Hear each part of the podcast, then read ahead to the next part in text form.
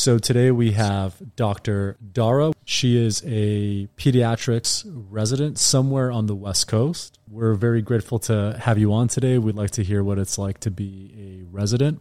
So maybe just to start, if you wouldn't mind kind of telling us a little bit about yourself and your journey to how you kind of got to where you are today. Dara, if I could just add a little piece to that, um, if you could kind of share with us um, in, some in, influences that you f- feel have uh, kind of guided and influenced the direction that you've taken. Those could be people, events, experiences, whatever. So I grew up in Iran um, until the age of 15. I moved here for high school. Neither one of my parents went to college. They didn't have the opportunity to go to college in Iran. By the time they graduated high school, war broke, broke out between Iran and Iraq, and all universities shut down. So they never got that chance. So they moved us here in hopes that we'll have a better future and be able to pursue what we actually want to do. But I've always wanted to do something that I'm really passionate about. I know that work for some people can just be work, that it's like something that makes them money so that they can live their life. And I think that's totally valid. I personally want my work to um, bring me joy and I don't know, I want to get satisfaction from my work. That's really important to me because so much of my life will be spent working. So I wanted to do something impactful took a lot of different classes in high school, college credit classes. All of my favorite classes were my science classes, like biology, human anatomy. I just love them. I think medicine is so interesting at every level. So I shadowed doctors, and when you shadow attendings, they ha- they live a very different life than you don't see what they have to go through to get there but it was amazing. I actually shadowed the first physician that I shadowed was a pediatrician, and I, you know, I loved her work, I loved her patients, so I decided to go to med school. I did a combined BAMD program, so I got my bachelor's degree and medical degree in six years, and then I decided to do pediatrics because I just think it's such an innocent patient population that you can never, even like if your work environment is really abusive, even if you're super tired, is you can you can't give up on on a kid that needs you. And I think that passion keeps me going, and I'm very glad that I chose pediatrics for that reason. When you were in medical school, what would you say were the really inspiring positive experiences and what were the experiences that were discouraging and super challenging? The most inspiring parts of medical school for me were the friends that I made.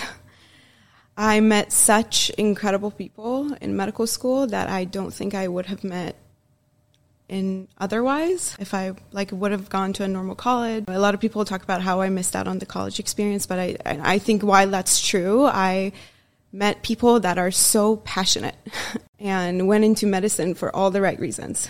And I think just like being my best friend that I lived with for 6 years is one of the most passionate people that I have ever known. And I think just being around those people that are so intelligent and passionate and love what they do was the most inspiring part of medical school. The worst part about medical school, almost everything else. I, I think just, you know, the constant feeling that you're not good enough, um, even though you're sacrificing everything you have, and being treated like that going to my clinical rotations and not having the opportunity to actually participate in patient care as much as I would have liked to. Now that I'm on the other side of it and I'm a resident and I have students that come work with me, I totally understand why I was being treated the way I was being treated. But as a medical student, it, it's really hard to be in that position. You just feel like you're constantly bothering someone that's drowning by just even being there. And it's your time too. You know, you're spending, these are like, a lot of people are in their, I don't know, 20s, 30s. Like, these are some of the best years of your life. You're spending your time here in the hospital. You're, you're spending so much money for every hour that you're there. And yet, you're ashamed because you're trying to take away time from someone that's obviously drowning. I see. So I think that hmm. was one of my least favorite parts of medical school was bothering residents. and now that I'm a resident, I really, I mean, I really see it from the other side. It is really difficult having medical students sometimes. And I love teaching. I've always wanted to work at a teaching hospital. I think it's so powerful to, to be in a position where you can have a say in how future physicians are trained. But it's still like, even with how much I love teaching, it's still really hard sometimes in residency. Is the difficulty figuring out the balance in how to kind of focus on what you need and your priorities and at the same time be generous to these students? The difficulty is there's no time. Something that people don't realize is when other, and I, I don't want to generalize, but I think like maybe a lot of other jobs, when you work 40, 40 hours or when you have like an eight hour day that you go to work, I feel like you're maybe you're not actually doing a lot of mental work during those eight hours, like not the whole time, maybe like five hours of it, four hours of it. But I feel like in residency, if I'm there for 12 hours, I am mentally and physically working for 12 hours. There's, mm. there's no pause, there's no breaks. There's so much that needs to get done. We're all at capacity. To be able to pause patient care and know that I have like these 20 other things on my to do list that I have to get done before sign out and still take time like one hour, I don't know, even 30 minutes to talk to a medical student about something, it can be challenging sometimes because that sometimes that can mean I'm going to have to stay even longer after my shift to get certain things done. And we just can't do that. Yeah. How are you finding your residency what what has kind of shifted inside of you internally now that you're well into your residency? I started residency, and I don't think that everybody goes into medicine for the same reasons, but I personally started. I went into this field really wanting to um, have a positive positive impact in some way, and really wanting to help people. And I think the more I understood how residency works, how much of it is financially oriented, how much of it is not about my education or patient care, but money. I think for a while that actually like residency brought out the worst in me because in the beginning I was not going to my shifts thinking about the end of my shift. I was going to my shifts excited to take care of people and to learn and to maybe like make someone's day better that day. And I think that shifted to I would start my day thinking about how can I get through this as fast as I can and just get out of here. um, and that's something when I started residency, I told myself I never want to be that person. but I do feel like I definitely shifted into being that person um, by the time I started my second year. Now I'm working on getting out of it and going back and remembering why I'm doing this.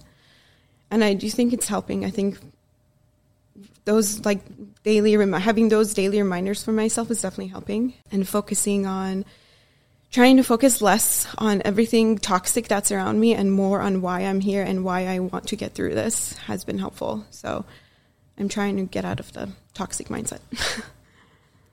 Dara, that's really powerful that you keep that dialogue alive like that. And because it's a very dynamic uh, internal dialogue as you're navigating through this experience, and it's a it's a really powerful self-guiding tool to keep that conversation alive because it is continually shifting. And it is really interesting when we're going through a very challenging experience in life, one that requires a lot of discipline, a lot of rigor, even causes us to question our abilities to have that kind of centering conversation. Um, I really deeply believe that's where resilience and conviction live is is inside that conversation. That's really elegant way the way you framed that. When you kind of look back a few years ago, I don't necessarily want to put. I mean, it could be anywhere from three to five years how has your philosophy or your values have they shifted would you say um, to where they are today do they seem different to you my values in medicine about medicine. yeah, and just kind of about uh, life. I mean, obviously, medicine's a, uh, going to be a big piece of your life, but how has your philosophy or values shifted in, you know, generally speaking, if they have? I think, well, I'm trying on maintaining my values, but I do think my view of the world has shifted because of residency. Residency is such a concentrated center of negativity, and I just have to remember that life is not all negative, life is not all positive. even though most of what you see every day here is negative, this is not all of life. This is not even majority of life. It's just so concentrated. So I'm trying not to shift my values we see in pediatrics we see so much so many things that are so negative we deal with child abuse we deal with rape in children we deal with children dying or children that were previously health, healthy coming in and having had something traumatic happen to them and now knowing that they're going to go home and they're ne- never going to go back to who they were before and they're going to have very serious long-term complications and that's really hard to see in in children.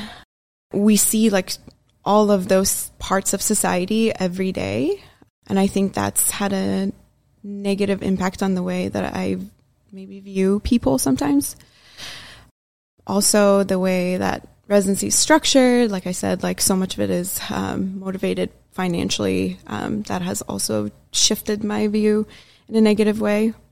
But I also kind of feel more motivated mm-hmm. to make change because there's so much change that can be made. I think every little thing that you do matters, and every little thing that you do every day that you go to work can have an impact. So I'm really glad that you actually brought up what pediatrics is like. Um, I, I think the, cons- the there's a misperception in the medical field that uh, pediatricians uh, just you know deal with only the positive, benign aspects of medicine and humanity. And the reality is that you see some of the worst aspects of humanity, like you said, child abuse, sexual assault, neglect, you name it. It comes to you, especially when you're training in like a bigger urban center. So there's one component of significant darkness that you have to deal with. And I do wonder if you're given training to be able to process that in a healthy way so that it doesn't take a toll on you. And then there's another component of just the hours and the rigor. So, can you just maybe help take us in a little bit deeper into what it's like to, to be you in this role? I think as residents were treated like robots, were expected to perform like a robot.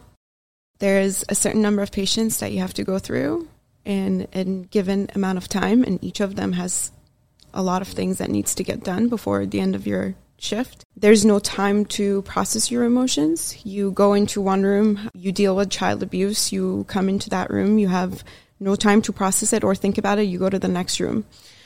And by the end of your shift, when you go home, you're so exhausted. Um, you're hungry. You have to shower. so you just barely take care of your basic needs. You go to bed and you do it again. There's no time to, first of all, process it, but also learn, once you have processed it, learn how to deal with it.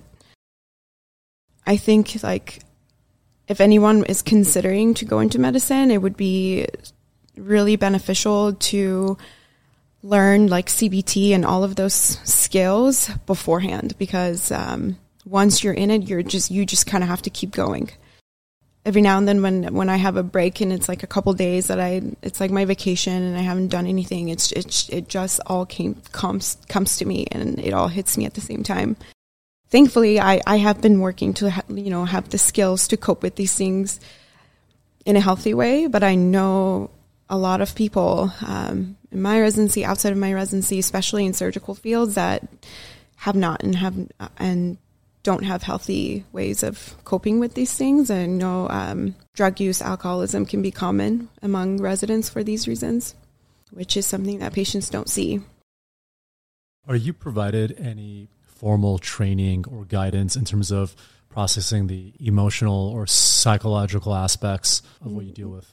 No, there's no formal training. Sometimes we have like um, wellness lectures where they talk about all the wellness activities we're going to do. They would be like, oh, we can, you know, have this certain afternoon that we'll buy you guys dinner and we'll go to the park, something like that. And it's a lot of times it's just more time taken away from my time and it's just more work. But there's there's no official training on how to deal with yeah with trauma. We we deal with trauma every day, but we don't know how to um, actually you know process it or handle it. Wow. So when you said that on the days that you have some time off and it all comes out, can you just describe for us a little bit deeper what that means for you? I mean, I, I I've had days where it's it's hard. It's hard to get up in the morning. Um, um, like there's nothing wrong in my personal life, or I can't pinpoint what's wrong or why I'm up, I'm upset, but it just life just feels wrong, um, and I'm I have a lower threshold for responding to things that are like you know that are supposed to be just like little annoying things. And then you know i just remember the things that i've had to deal with that week and then it, it, it makes sense that i feel that way i just want to take a moment here to just validate what you're going through and um, to let you know that you are not alone in feeling that way I myself have struggled with the exact same thing that you're describing is, you know, going through something really difficult. And then when you have time off, it just all of a sudden just hits you like a brick wall and you have no idea what's going on or why or even how to process it. And you just feel so isolated. And sometimes I felt like I couldn't even tell my family. And it's not their fault that they don't understand. It's just that they don't have to go through what we have to go through. And the physicians that we've had on the podcast so far, I've really been blown away at how common the sentiment that you describe is. So, point is, you're not alone, and you, and you have a very very difficult job.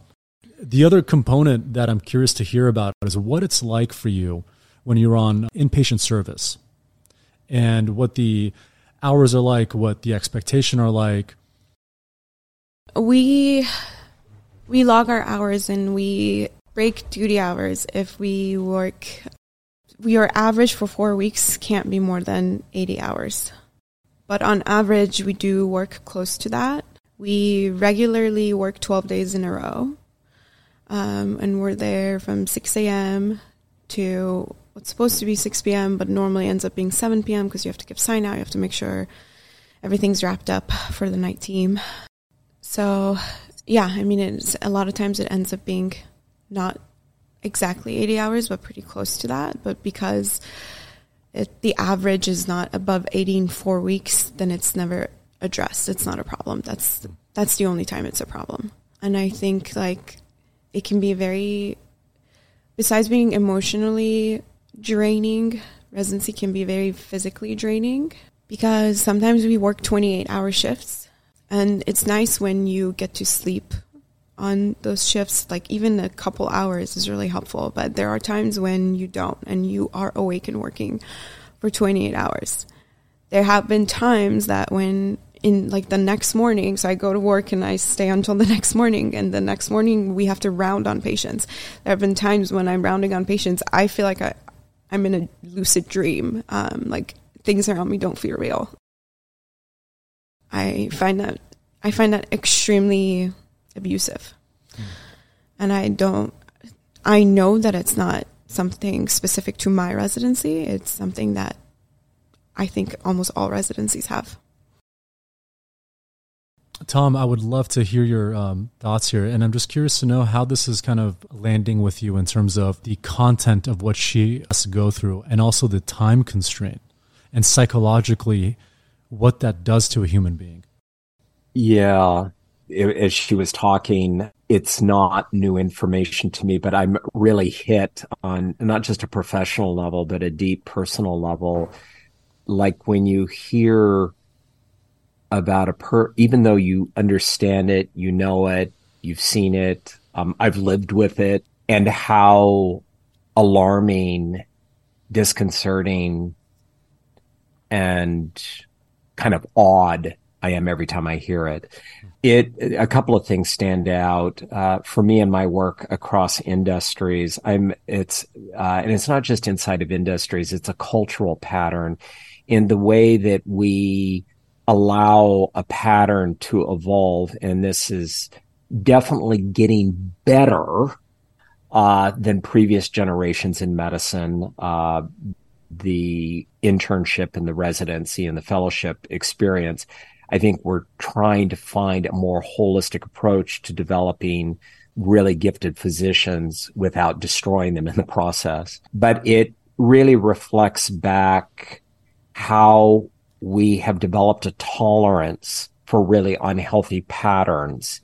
And then we sort of institutionalize them and then we license them and then we create a whole belief system that well this is the way it is and this is the way we have to do it and this is what creates a good doctor and the fact is when you step back from it you realize how incredibly flawed it is because we haven't had the courage at a leadership level to really transform it so that's kind of a little bit of my professional perspective on a personal level I really appreciate what Dara said. Um, one of the things that I find in my work is people will initiate a conversation with me and they'll talk about something that they're planning to do, you know, uh, making a professional move or, you know, advanced education or whatever that might be. And one of the things that I realize is the best thing that I can give that person is for them to really ground themselves in healthy level of expectations around what they're going to experience. I know particularly I think going into medicine you requires a certain level of giftedness intellectually and and a certain giftedness in conviction and commitment and uh, discipline. So I, I, think it really does ask you to pull on things that um, I think may be innate to you.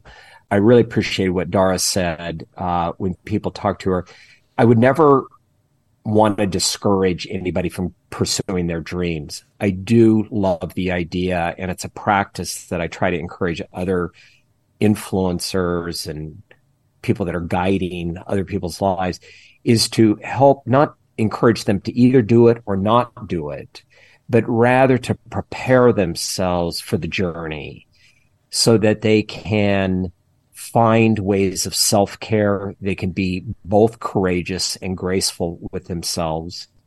I think one of the most powerful things, and I really have seen this in my work inside of healthcare and medicine, is the courage to challenge things in the moment. It requires a lot of courage when you're standing present with something that is very toxic or abusive and how do you bring a courageous voice? And that is the one of the things is the belief that you can have a voice during a period of time that you don't think you have any political or hmm. formal power. And i do think that we are living in a society right now where these power structures are falling apart. And the thing that I am really doing, and I think we all can do, is to really encourage people to bring their voice because that's the only way change happens. And we can frequently sit on the sidelines and think, well, this is going to change. It has to change. The question I'm always ask myself, how am I a catalyst for its change? And I think the more that people bring their voice to these experiences, such as Dara is doing right now, these are the things that will stimulate change. I think it is incredible that, that you say that. And the reason for that is because Dara has taken certain steps to do things that I think would be unthinkable for most residents. Right. Would you mind sharing with us, Dara, what those steps have been? Well, I just, I just, I have a lot of friends in residency and, out, you know, outside of my own residency, and I just hear, you know, like we all have very similar problems, and I feel like all we do, especially in pediatrics, is complain to each other and nothing ever changes, nothing ever gets done. So I I, I, I don't like that. I want to have productive conversations with people. Um, so I just started writing, like when we were just, you know, like out for dinner with my co-residents and everyone's just complaining about how, you know, how, how all the ways they were abused that week. um, so I just started writing those things down, and I, you know, created emails and documents about people's issues and what most of us are struggling with, and I communicated those things to our program leadership. And we had discussions with them with our whole class about you know some of the changes we can make the pros and cons of them.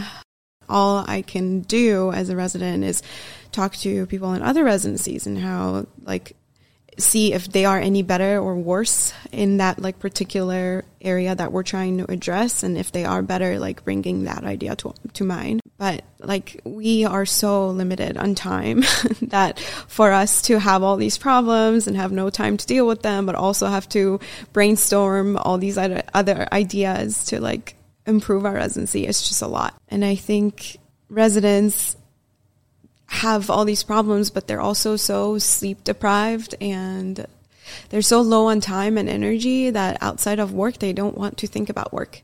And having to organize these meetings and having to write down all these problems and communicate it with leadership and doing all these things is just more work. It's thinking more about work, your work in the two hours that you have to not think about it.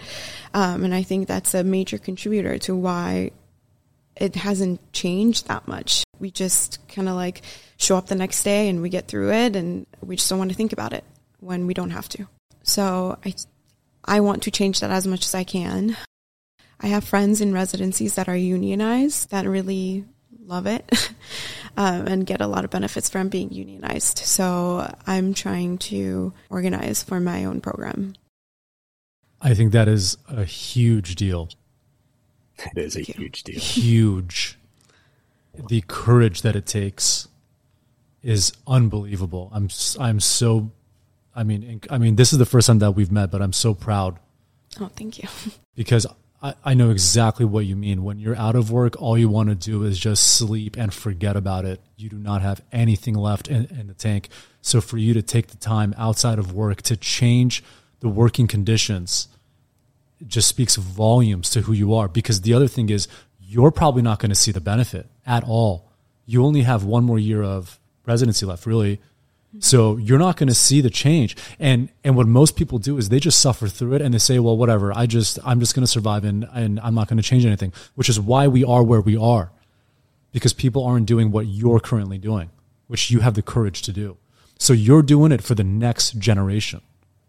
Yeah, exactly. Because I just feel like your intern year, you don't really understand what residency is about. You don't understand everything that's wrong with the system your intern year. By the time you become a second year, that's when you start to understand these things.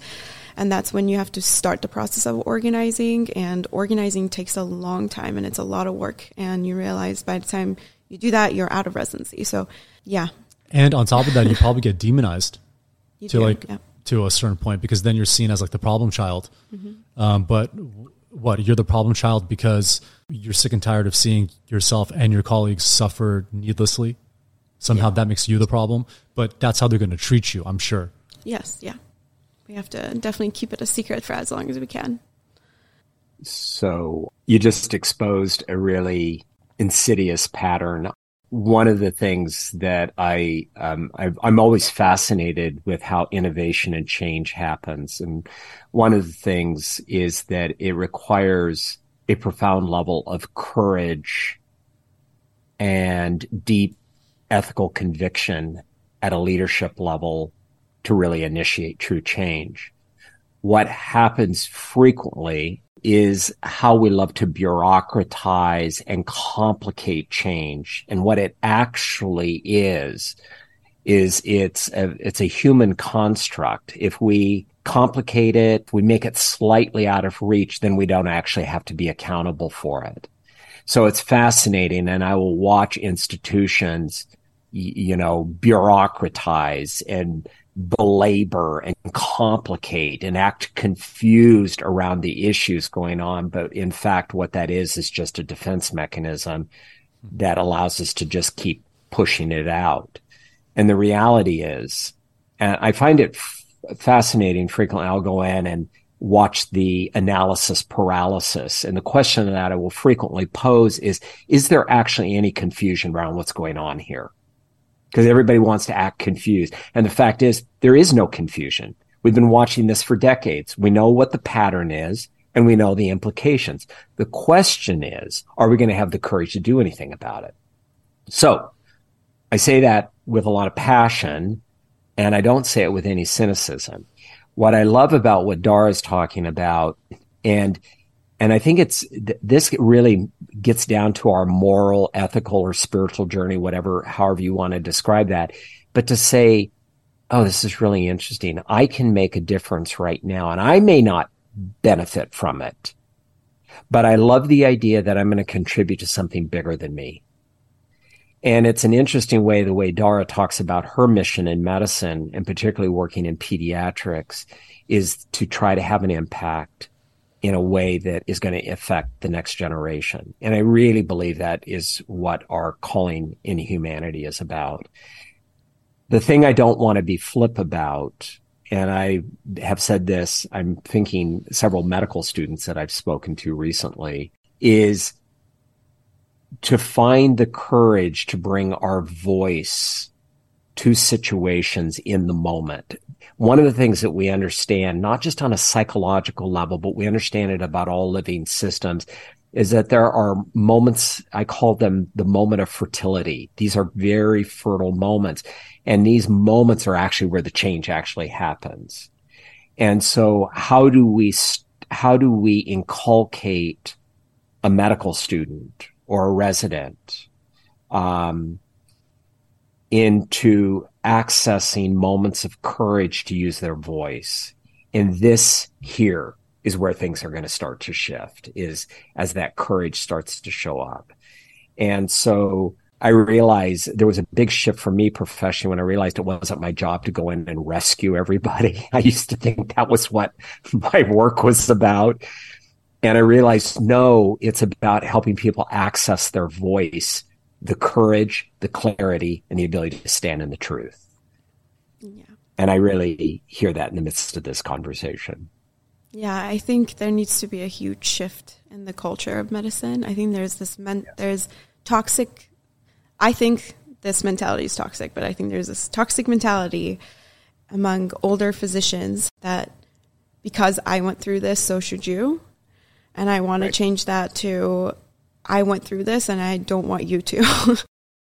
and another thing is you're seen as a good resident if you just do your work, you listen to everything they say, and you don't complain. And if you have to stay longer, you stay longer. And the the less you stand up for yourself, the better of a resident you are, the better of a doctor you are, because it's glorified to constantly be making sacrifices for patient care. Um, and they frame it that way to make you feel bad if you don't make those sacrifices, because we're already making sacrifices at baseline by just showing up to work and working in that environment. And those hours is that's our for the amount that we are paid. Um, it's already a huge sacrifice. So expecting us to go even beyond that and not calling us good physicians if we don't, I think is incredibly um, manipulative. Yeah. And I think yeah. it's something, it's a culture that only benefits the administration and the CEO and the people that are making money off of residents. Um, but it does not benefit the physicians or the patients. So, yeah. yeah. Yeah yeah, breaking the cycle of the abuse becomes the abuser. There's a thing in developmental psychology when we look at the stages of development, of cognitive development, of emotional or affective development, of ethical development. Um, and it's breaking out of this pattern that a lot of get caught in. And, and the way that you framed it, it's a, it's a really wonderful, simple and elegant way. There's a stage in our development called scorekeeping. It's where we, when something bad has happened to us, well, it happened to me, so, you know, I can pass it on. And it's that insidious repeating of patterns that never elevate us beyond the past. Um, it's where an argument never stops or we keep retaliating. But yeah, it's about how to break this pattern in a way that we can start to elevate and understand that n- not only does it not compromise the development of turning out brilliant physicians, but we actually turn them into more whole human beings as a result of it. Right. Wow, what a gift that would be. Yeah. Rather than stripping them of their humanity. Exactly. Um, Dara, I'm very moved by the conviction that I hear in your voice. Would you say that what you're currently doing, you are maybe there's a component of fear while you're doing it, that you are maybe afraid of what the consequences could be for you? Yeah, definitely. Mm-hmm. I think every time you stand up for something, you um, you make enemies, and I think in residency, like as a resident, you are you. I don't know if it's just a feeling or if you actually are, but I feel in a powerless position a lot of times um, because so much of our job is just to say yes. Like you put in the orders that the nurse wants you to and you you know you do the work that the attending wants you to. And so much of it is not doctoring it's just saying sure and doing it in a timely manner. It can feel very powerless. So to you know like you said having a voice from that position it's it's scary because you are you know you're talking above people that have always been above you how do you find the courage to persist? It's it's more important to me to fix something, try to fix something, or move it in the correct direction. I don't think I'm going to fix residency, but to push something in the right direction um, while I'm in it than it is for me to just get through it and start my I don't know nine to five job or whatever I'm going to do afterwards. Like this is why I came to medicine. I want to create change when I can. So this is my number one priority. If, you know, I'm if I make enemies on the way, then that's okay. And what has been the response from your co-residents? Have you um, encountered people that maybe didn't support your cause? Specifically in the pediatric field, people have been very supportive, but also very scared. I'm getting a lot of like, "Hey, make sure if you send this email or you say this that you don't include me in it. Don't make sure it's anonymous." Um, and I don't blame anyone. I think like we all we all need to get you know needing to get a job after we graduate from residency. Some people want to go into fellowships, and having connections in medicine is so important. And you don't want to be known as the troublemaker. Mm-hmm. So um, I don't blame blame people, but yeah, people are afraid. I am afraid, um, but it's I mean, it's more it's it's important to me. Like the fear doesn't stop me because it's really important to me. I just have a couple comments here. I've been in private practice now for five years, and there's two things that I would like to share with you. One is that in this life, nobody will save you. It is incumbent upon the individual or the community or the group of people to save themselves rather than hope that somebody's going to swoop in and do the difficult work for them. Nobody's going to save you but yourself. That's not to say you can't do it without a community. I think you should do it with a community of people, but it is incumbent upon you to see that change manifested. The other thing is what what you describe and that I frequently see in physicians is a fear-based mentality. Mm-hmm. We are afraid. And one of the reasons that we're afraid is that because we are conditioned to be afraid.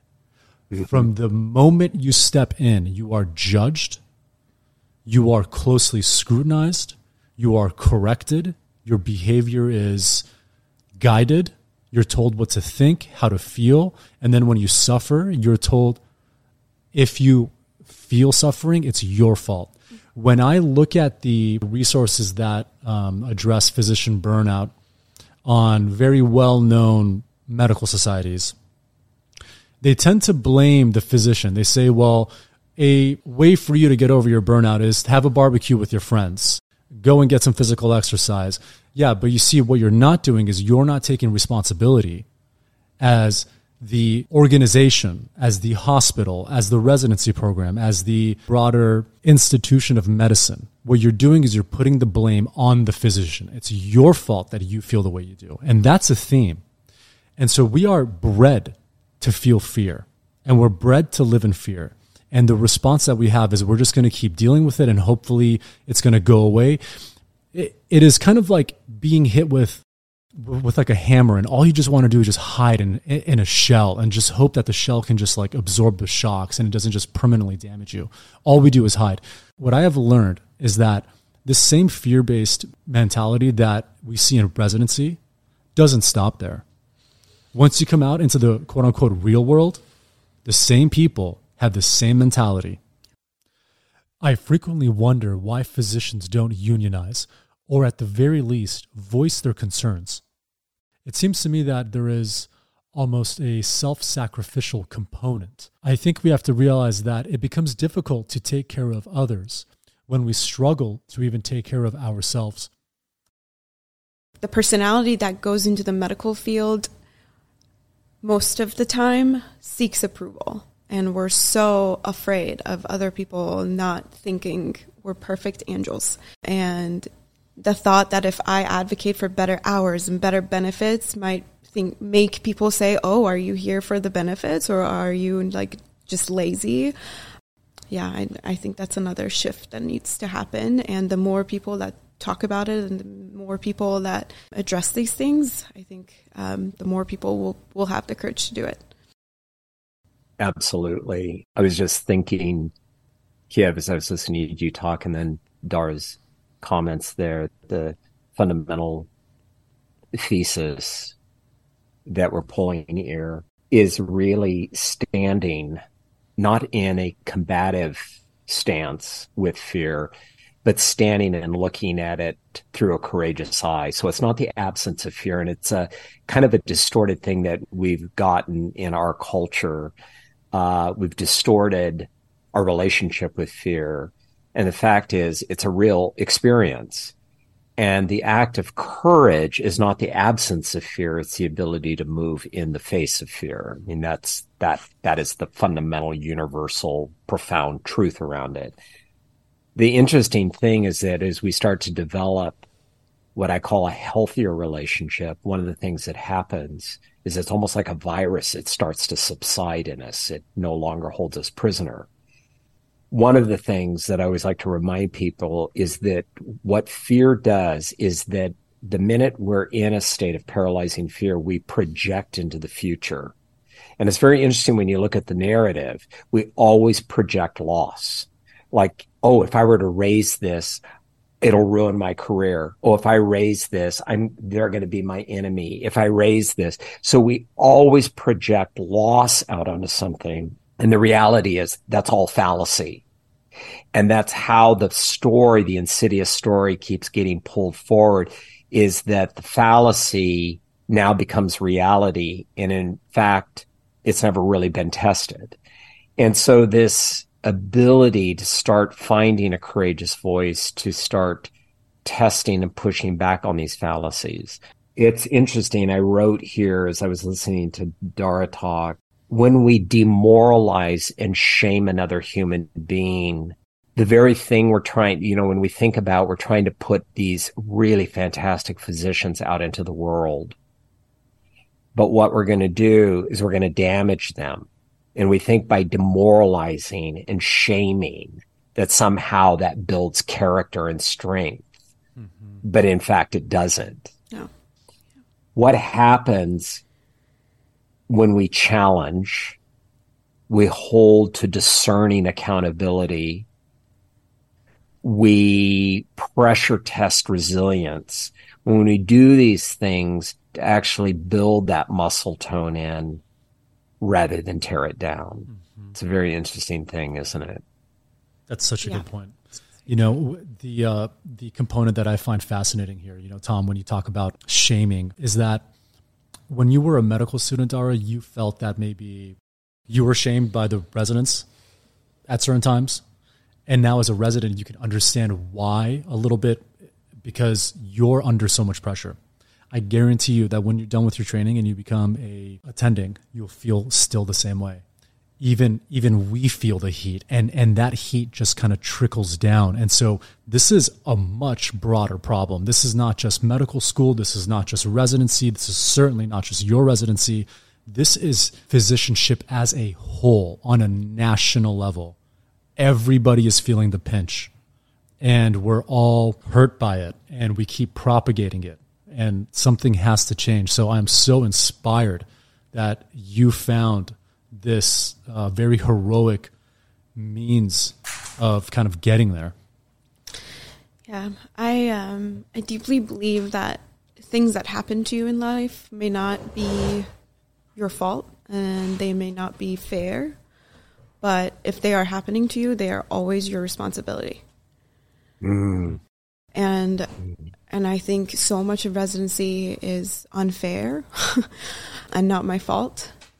But because it's my life, it is my responsibility to do something about it. You know, the other thing too is that Tom, I, your your point of demoralizing a physician in training does not make a better physician. And I think really what we're saying here is that we want to have physicians that are aware, that are conscious, that are present, that are emotionally in tune with themselves and their patients, who provide the highest quality of care for their patients and who can do it in a compassionate and genuine way. You are incapable of doing that if you yourself are hurt and traumatized and you haven't been given the space or the time to process it. So, really, what we're saying is we want the quality of physicianship to improve. But to do that, we need to first address these fundamental root cause problems. And until we do that, this will just keep going on. So when somebody hears you talk, I really just want to make sure that people aren't, you know, they're not perceiving you as being lazy or that you don't want to work hard or that like you think somehow like you have it good. Because I'm sure there are some physicians that say, well, I've gone through this, so you should too. And you should just, you know, shut up and take it. But the point is, do you think that's a healthy perspective to have? Do you think the way that you interact with other human beings is healthy? And so we're trying to promote the health of this environment for us. I think, no, I think it's a major contributor to why people that go into medicine with the goal to help people end up only maybe caring about the money. And you're just under pressure. And it's not just you know, it's it's everybody. You're under pressure by the administration. You're under pressure by the, your attendings and the nurses, and even your patients, because there's this m- misconception that physicians just le- live these wonderful lives and have so much money. Um, I don't. A lot of people don't even know what a resident is. They don't. they don't know how much we work and that we get paid less than minimum wage. Like if you have a family in residency, it is I don't I don't have a family in residency. I'm barely supporting myself with like rent prices in California. I don't know if you do have a family. I don't know what, what those people are doing. Um, I have heard from a couple residents that they have their significant other support them through residency. Um, so you're, but like that's not that's not something that your patients know. And you know, the way you're treated by everybody is just that everyone's just expecting from you and everyone is expecting you to do your best and be your best at all times, not knowing how many, how many other ways you're being pulled. And I think, yeah, I mean, demoralizing and all of dealing with all of these people treating you and seeing you this way every single day changes you and it's normally not in a good way. it makes you, you know, it takes all of your passion away changes your job from your passion to just something really difficult that I need to get through so that I can one day, you know, have one peaceful day. And I don't want that to happen to me, but I, you know, I see it happen to almost everyone around me. I am now just genuinely curious to get to know you a little bit more as a human being.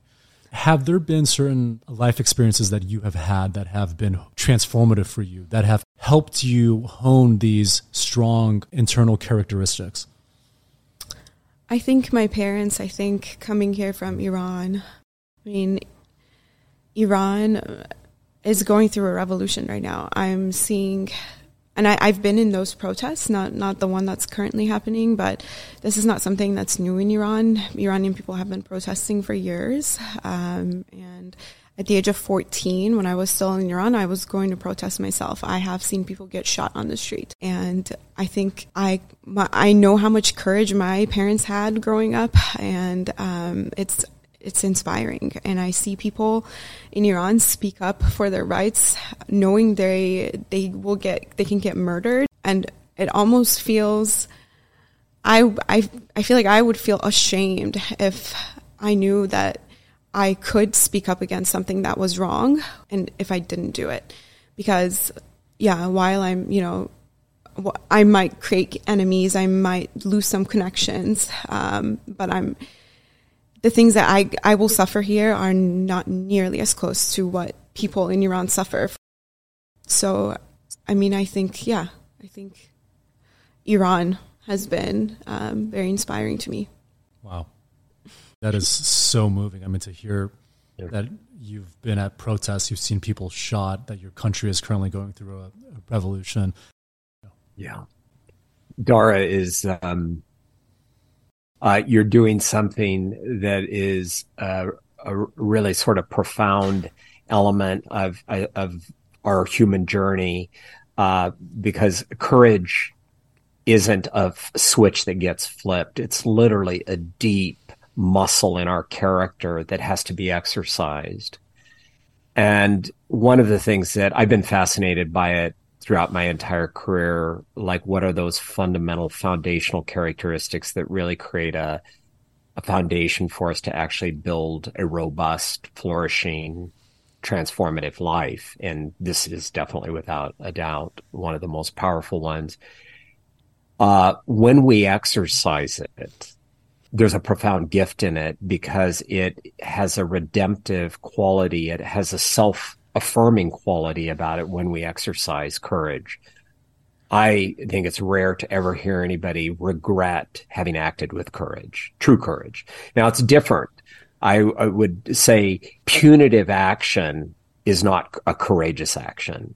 You know, when I think about the demoralizing kind of demoralizing and shaming behavior that can go on, for instance, like in a in a in medical school or specifically in a resident program that's actually cowardly.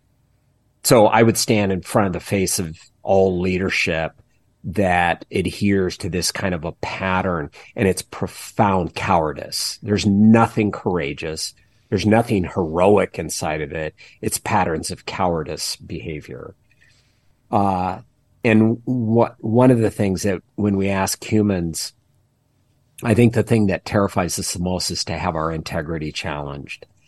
And when I look at integrity, I see a different kind of pattern. How do we create these training, these professional programs that challenge, hold people accountable, test their integrity and their convictions and have them find the resilience to go through that there is a life of integrity. And so what we're looking at is the difference between cowardly leadership and integrous leadership. One of the things that I've really been fascinated by is when people act with courage. Um, and, and I feel like my 30 years, I do not see people getting fired or destroyed when they act with true integrous courage. People don't get fired from that. And so I like to really pressure test the fallacy that we have around pushing through our fear in these moments and bringing our voice to the scenario that can start to help change things. And it's pushing through this, this distorted narrative in what it means to act with courage. Dara, what are some of the um, changes that you think could be made to make a residency um, a little bit more palatable? I think treating residents like they're humans. We need to be able to sleep. A 28 hour shift should, I don't think that should exist for anybody. I think maybe not expecting residents to work 12 days in a row, 12 to 13 hour shifts, and be present for all of those hours remembering what residents go through and that they are in training and this is a very difficult part of their lives. And regardless of who you are and what your role is in the hospital, to be respectful. Nothing makes those 12 hours worse than being in a toxic environment when where everyone's just yelling at you and expecting things from you and doing it in a disrespectful way. So much of residency is dehumanizing. And I think just taking those aspects out, I still, you know, would be really helpful. I still I don't think, you know, I still think residents will work a lot of hours, will see a lot of patients. You're trying to gain as much knowledge and experience in a limited amount of time, but it it has to be within what a human is capable of without becoming mentally unhealthy.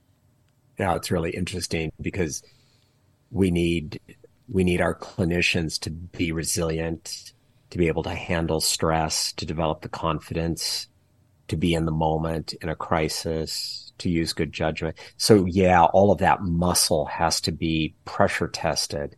But you're absolutely right. There's a point where we actually start to destroy the muscle rather than build it.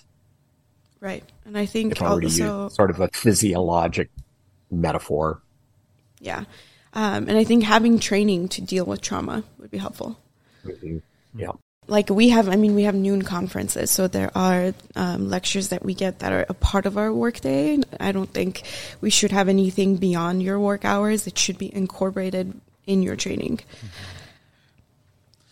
The other thing is uh, getting um, you know professional therapy could be rather expensive and when you make what a resident makes. It might not even financially be feasible. Mm. So um, do you think it would help if residency programs incorporated some kind of formal therapy yeah, it would definitely help. Um, we only get access to like three sessions, so I think having better access. Wow! so they pay for three sessions, and then you're on your own. Yeah.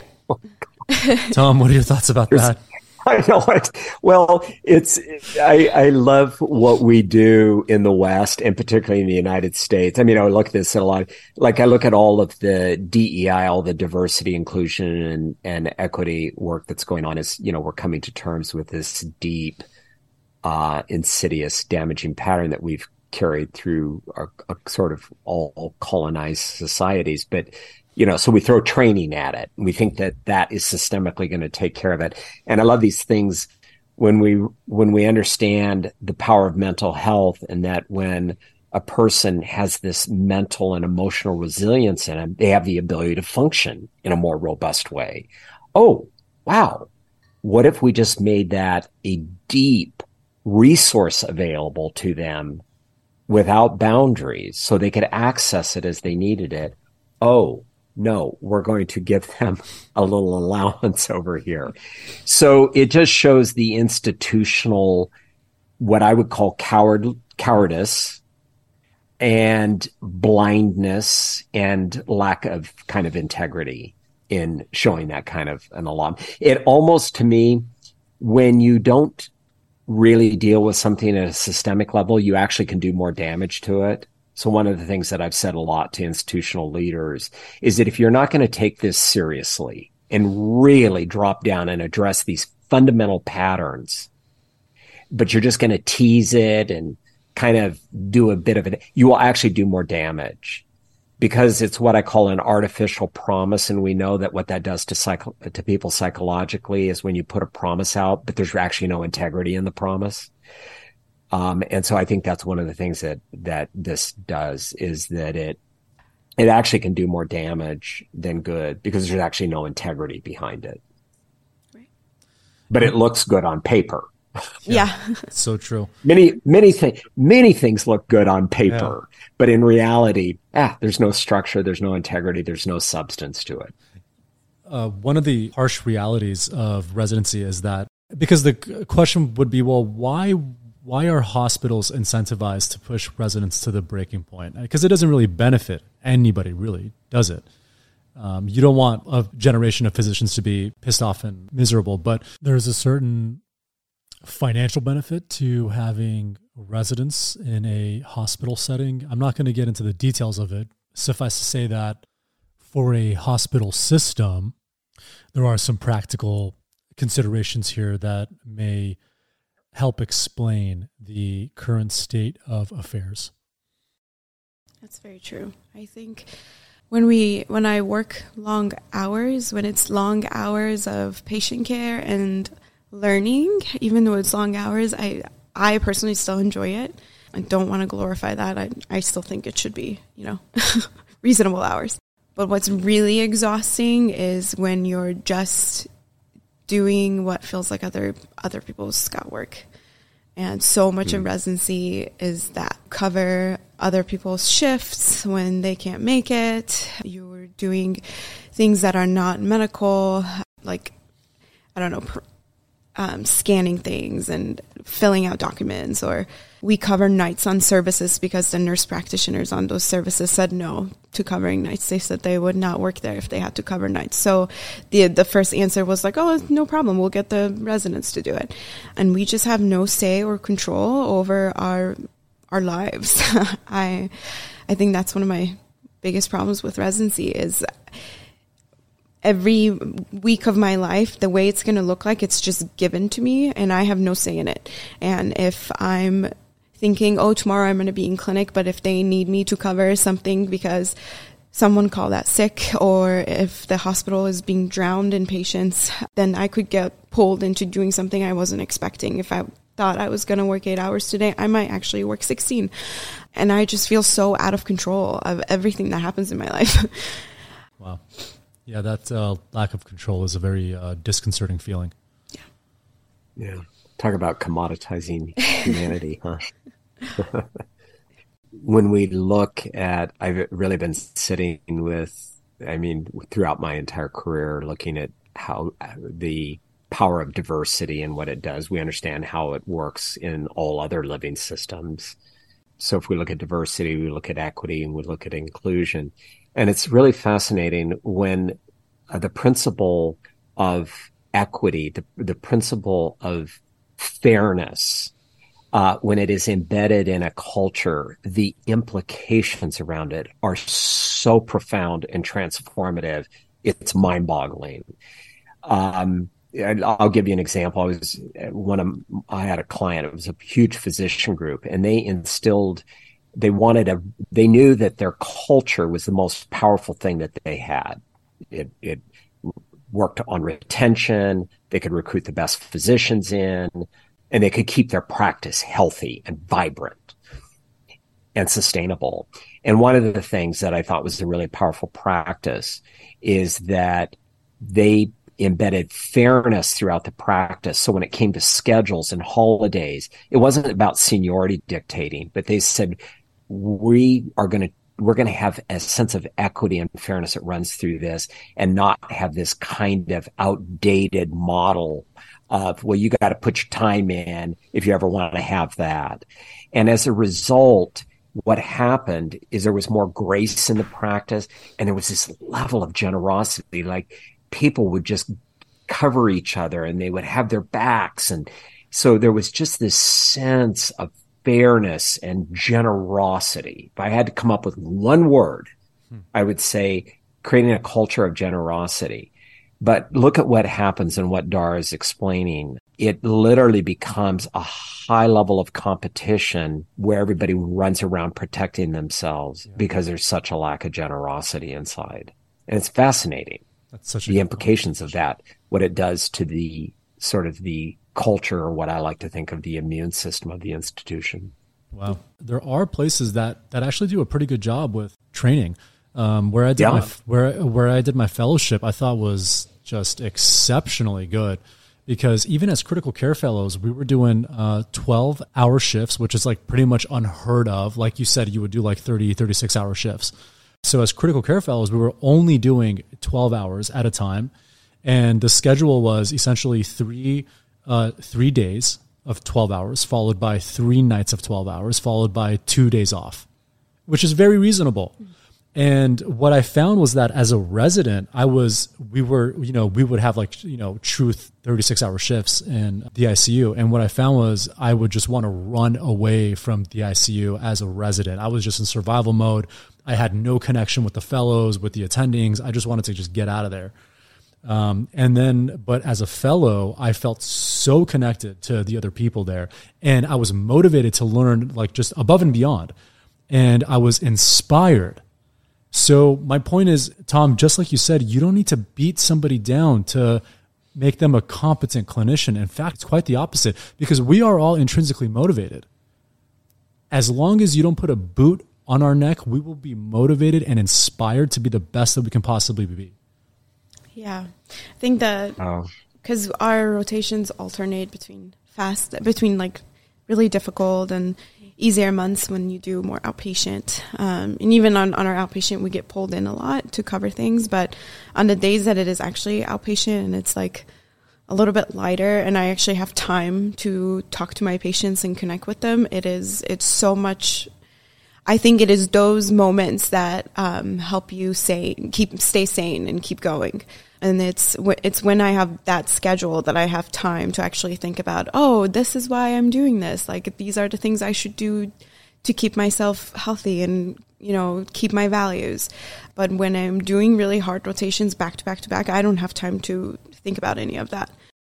I do really believe that I'm a better physician when I have more time to you know sleep and exercise and think about my emotions um, yeah so Kev, I love what you just said. And Dara, the way you framed that up. You know, when you really stop, and I love the idea of uncomplicating things that, uh, that don't need to be complicated.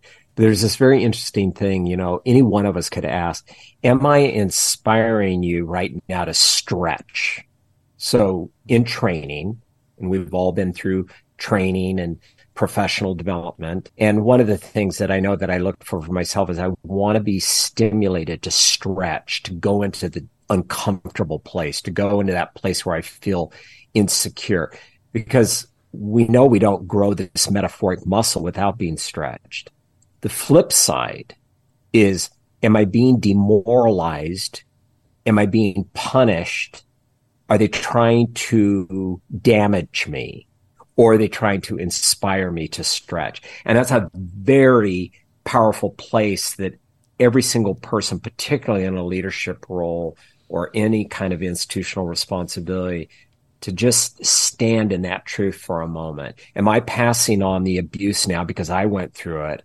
Or am I shifting this and building a deep sense of esteem and inspiration into this person to stretch hmm.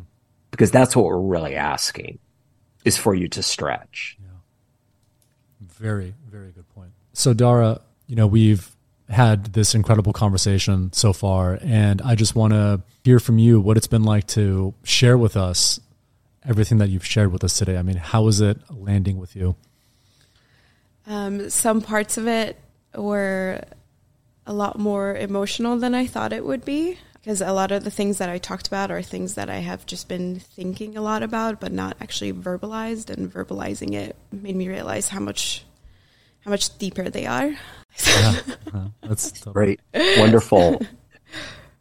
I I just would close out there's there's a lot of topics that frequently come out of a conversation and then when you just kind of quiet a little bit the mind hmm and you look at what was a core thread that ran through this.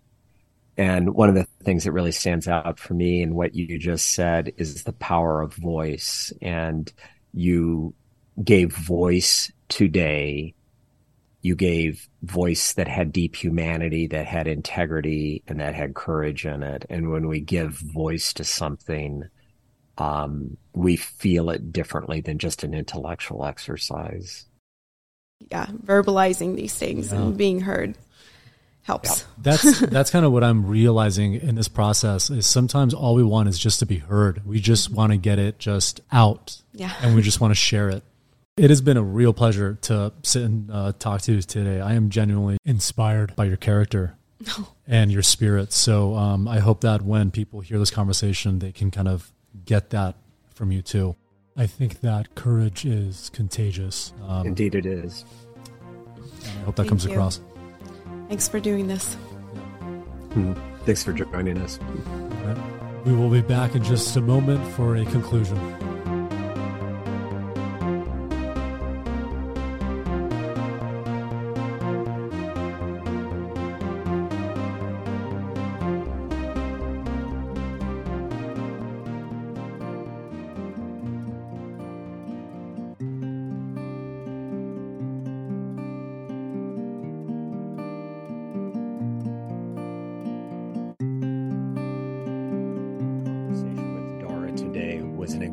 Incredibly evocative and somewhat uncomfortable conversation. Exactly the conversations we need to be having right now. I want to remind the listener there are two core things going on. One, we're really trying to highlight, illuminate outdated patterns of institutional abuse, methodology, ideology. This is not to demonize any institutions, but to really start to eliminate conversations that can really start pushing for substantive change um, and really challenge things that are extremely outdated and actually really damaging.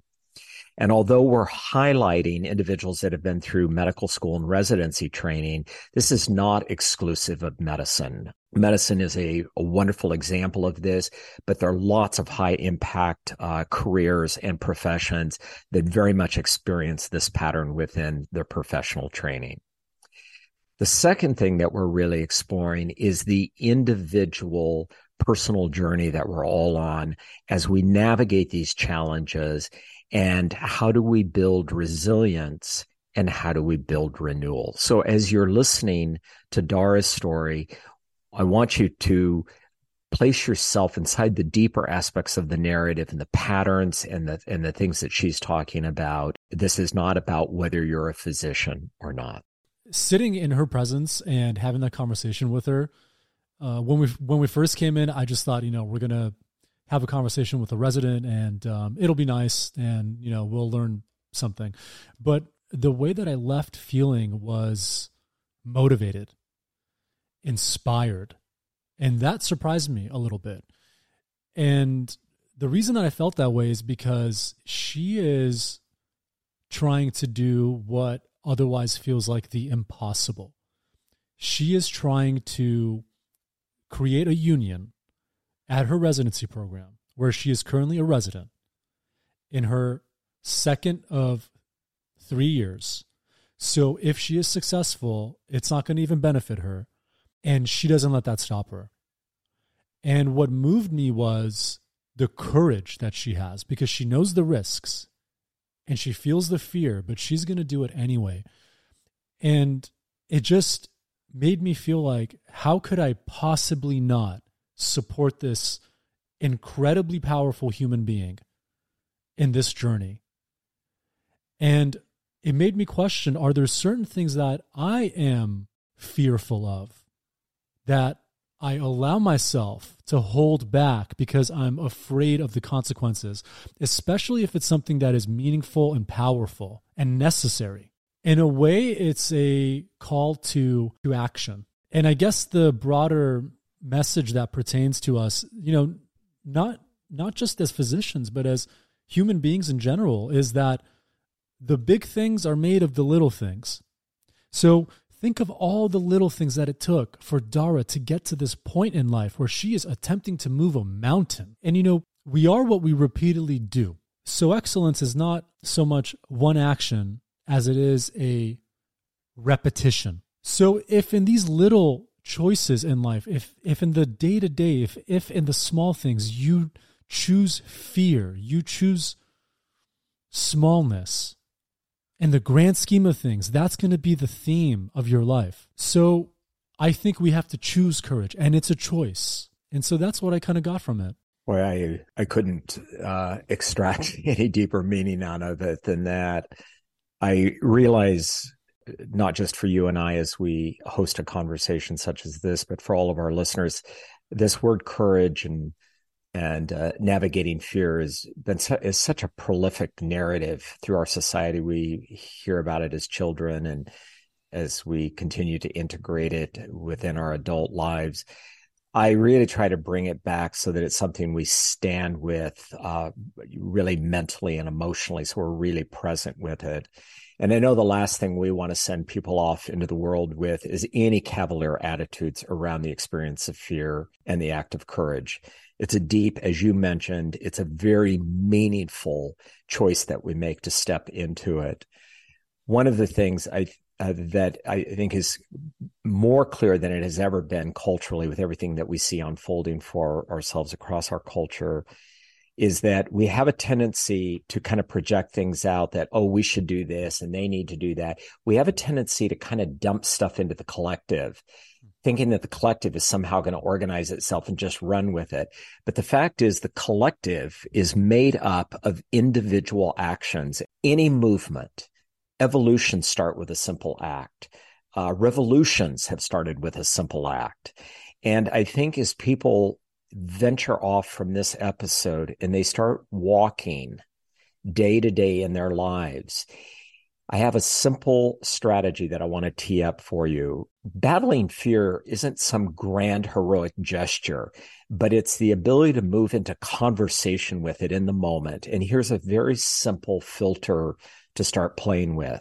When you find yourself backing away from something that you know is wrong or it needs attention or it needs to initiate change around it, what if you were to pose the question to yourself? No judgment, no shame, no guilt but just were to ask yourself, right now, somebody should say something. Someone should raise their voice. so, someone should initiate a conversation about this. Very simply, what is keeping me right now from being the person to initiate that rather than being the person waiting for someone else to do it? Pose that question to yourself. That is the first step to step into courage. It is not the step to get rid of fear, it's the step to step into courage. Go out there and put your skin in the game. Do not sit on the sidelines. Thank you. So that's the conclusion to this episode.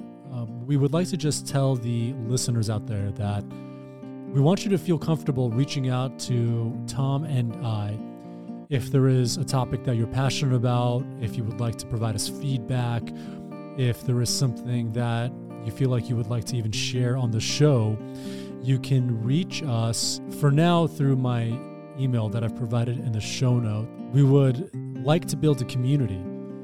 And so we would like to hear from you, the listener.